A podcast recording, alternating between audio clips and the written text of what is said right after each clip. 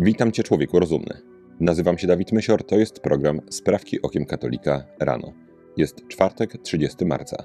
Do Wielkiego Czwartku został nam tydzień. Finlandia. Uniwersytet Helsiński przedstawił listę trzydziestu podobno wybitnych osób, którym zamierza przyznać doktorat honoris causa w dziedzinie, uwaga, teologii.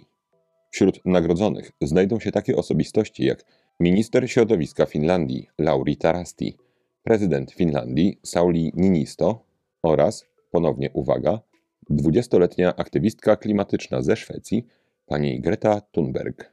Ceremonia wręczenia ma odbyć się dziewiątego czerwca w Helsinkach. Dla pani Grety Thunberg będzie to już trzeci doktorat honorowy. Pierwszy został przyznany przez belgijski uniwersytet w Mon za wkład w podnoszenie świadomości na temat zrównoważonego rozwoju. Drugi pani Greta otrzymała w dziedzinie prawa od kanadyjskiego Uniwersytetu Kolumbii Brytyjskiej za wzywanie światowych przywódców do podjęcia natychmiastowych działań przeciwko zmianom klimatycznym. W dwa tysiące dziewiętnastego roku kardynał Peter Turkson, prefekt dykasterii do spraw integralnego rozwoju człowieka, stwierdził, że walka Grety Thunberg w obronie środowiska naturalnego jest spójna z nauczaniem Jana Pawła drugiego, Benedykta szesnastego i Franciszka w tej dziedzinie, a panna Greta jest wielkim świadkiem nauczania Kościoła na temat troski o środowisko naturalne i o nasz wspólny dom. Obłęd. Niemcy. Kliniki aborcyjne i tzw. ośrodki planowania rodziny znalazły się na celowniku ruchu pro-life. Demonstrację organizuje grupa czterdzieści dni dla życia. Wzywa ona do czuwania przed placówkami aborcyjnymi przez czterdzieści dni Wielkiego Postu.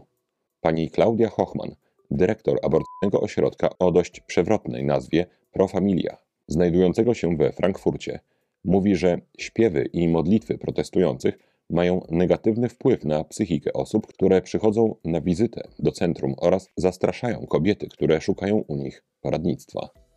Sytuacja na zewnątrz po prostu podsyca u niektórych poczucie wstydu i winy, mówi pani Hochmann.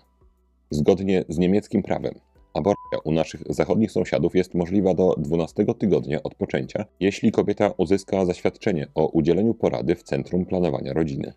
W Niemczech przeprowadza się obecnie około sto tysięcy aborcji.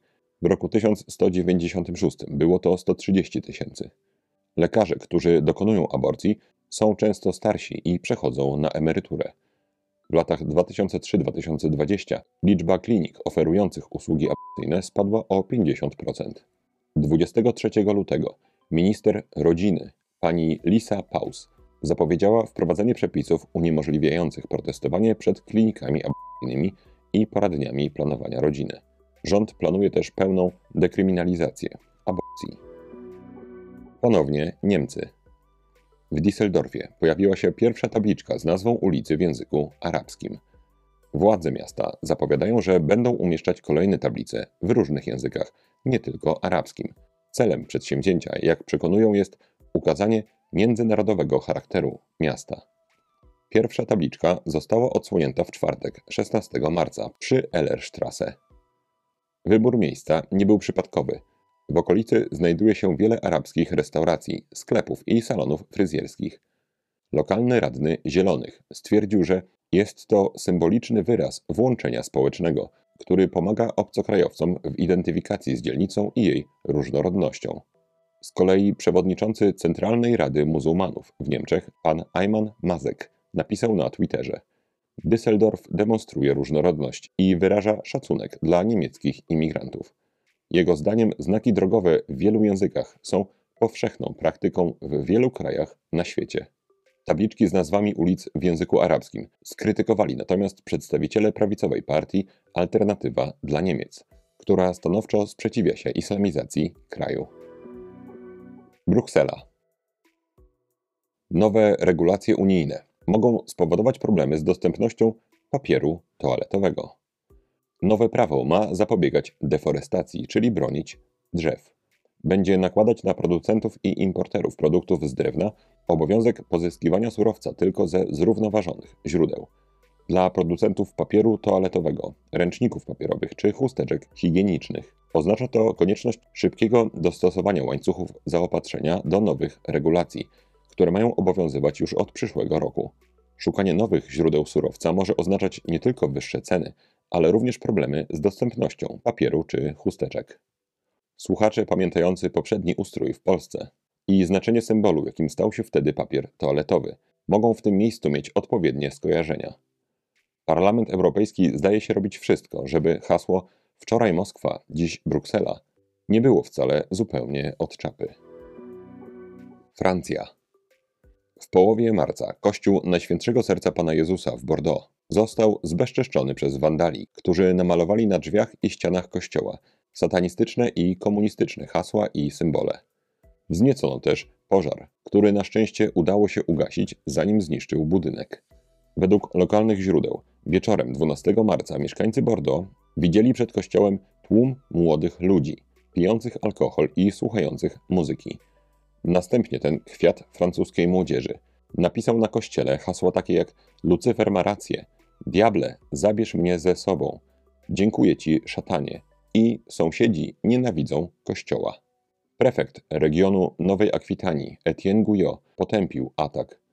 Kościół Najświętszego Serca w Bordeaux był wczoraj celem ataków nienawiści i aktów wandalizmu, napisał na Twitterze.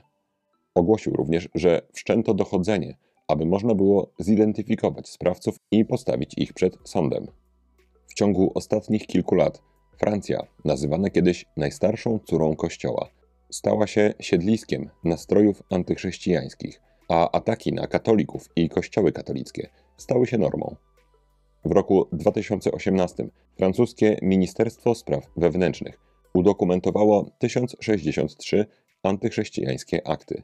Od tamtego czasu ta i tak szokująco wysoka liczba wzrosła o dodatkowe siedemdziesiąt procent.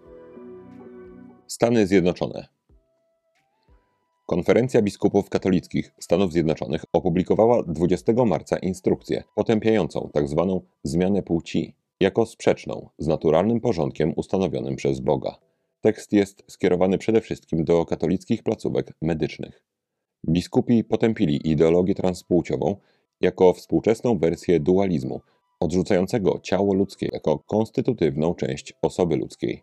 Ideologia, która utrzymuje, że człowiek może urodzić się w niewłaściwym ciele i może zmienić swoje ciało w ciało przeciwnej płci, nie akceptuje wrodzonej jedności ciała i duszy.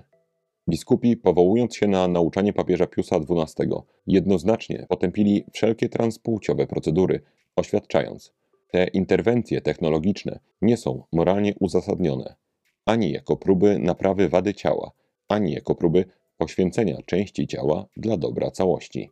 Interwencje transpłciowe nie naprawiają defektu ciała.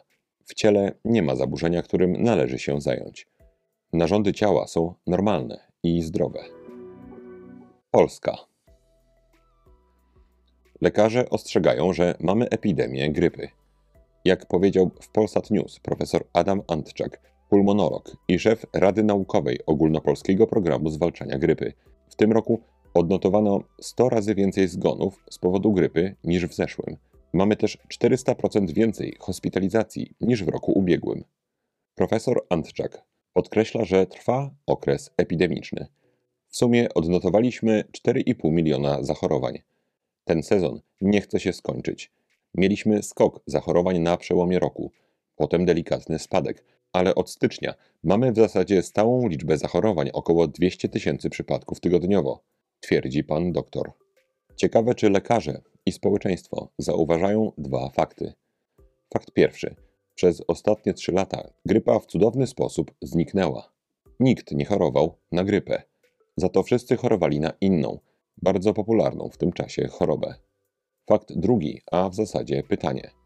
Jak przymusowe kwarantanny, lockdowny, dezynfekcje, ograniczenie kontaktów bezpośrednich i ogromny wzrost i tak już gigantycznej sympatii dla wszelkiego rodzaju ekranów oraz kilka dawek cudownego eliksiru w ramię wpłynęły na naszą naturalną odporność.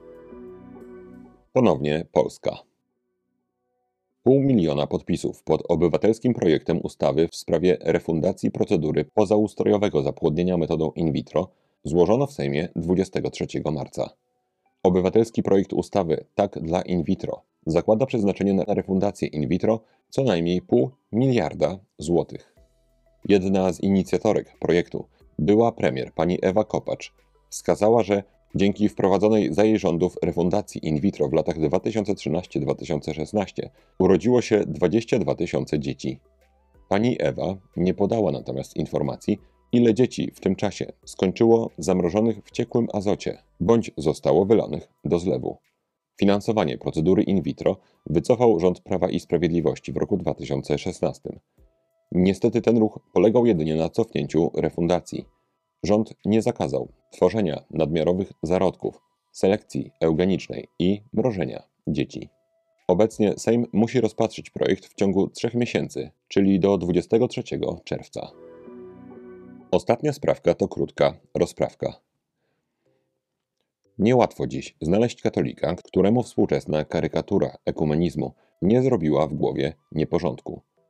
Zgodnie z prawdziwą doktryną katolicką, której wyraz znajdujemy na przykład w nauczaniu świętego Augustyna oraz papieża Leona trzynastego, świat podzielony jest na dwa przeciwstawne i znajdujące się w stanie wojny obozy. Królestwo Boże oraz Królestwo Szatana. Każdy człowiek należy do jednego z tych obozów. Królestwem Bożym jest Kościół katolicki, na który składają się Kościół triumfujący w niebie, Kościół cierpiący w czyśćcu oraz Kościół walczący na ziemi. Do dowodzonego przez szatana Królestwa Zła należą heretycy, Żydzi, muzułmanie, hinduiści, buddyści, wyznawcy innych religii pogańskich oraz tak zwani ludzie niewierzący, choć tak naprawdę są to ludzie wierzący, tyle że w fałsz. Ludzie, którzy są poza Kościołem katolickim, do zbawienia potrzebują nawrócenia, czyli przejścia z Królestwa Szatana do prawdziwego i nadprzyrodzonego Królestwa Bożego. Niestety od kilkudziesięciu lat w Kościele katolickim zapanowała nowa polityka ekumenizmu i dialogu religijnego, opartych na ideach pluralizmu religijnego czy też wolności religijnej. Od tego czasu w głowach wielu katolików pierwotny podział na dwa obozy, Królestwo Boże z jednej strony i Królestwo Szatana z drugiej, został zastąpiony przez nowy, zupełnie niekatolicki podział na ludzi dobrych i ludzi złych. Ludzie dobrego serca kontra cywilizacja śmierci. Ten fałszywy podział robi mętlik w głowie katolika. Prowadzi do bagatelizowania pryzmatu zbawienia, chrztu, pozostałych sakramentów, łaski uświęcającej, a w zamian za nie daje dążenie do braterstwa, wzajemnego zrozumienia, jedności i podobnych masońsko-komunistycznych konceptów. Jakże wygodna to wymówka do zaprzestania nawracania niekatolików.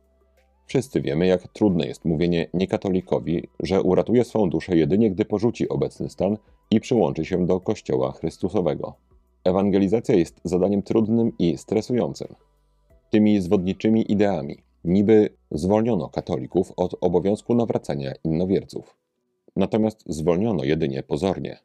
Fakt, że teraz w Kościele o ewangelizowaniu albo nie mówi się wcale, albo wręcz zniechęca do niego, czy wręcz zakazuje, nazywając go na przykład prozelityzmem, tak naprawdę nie zwalnia nas z obowiązku wypełniania polecenia Pana Jezusa, który bardzo wyraźnie powiedział: idźcie na cały świat i głoście Ewangelię. Mój kochany słuchaczu, nie zapominaj proszę, że również Ciebie dotyczy to polecenie.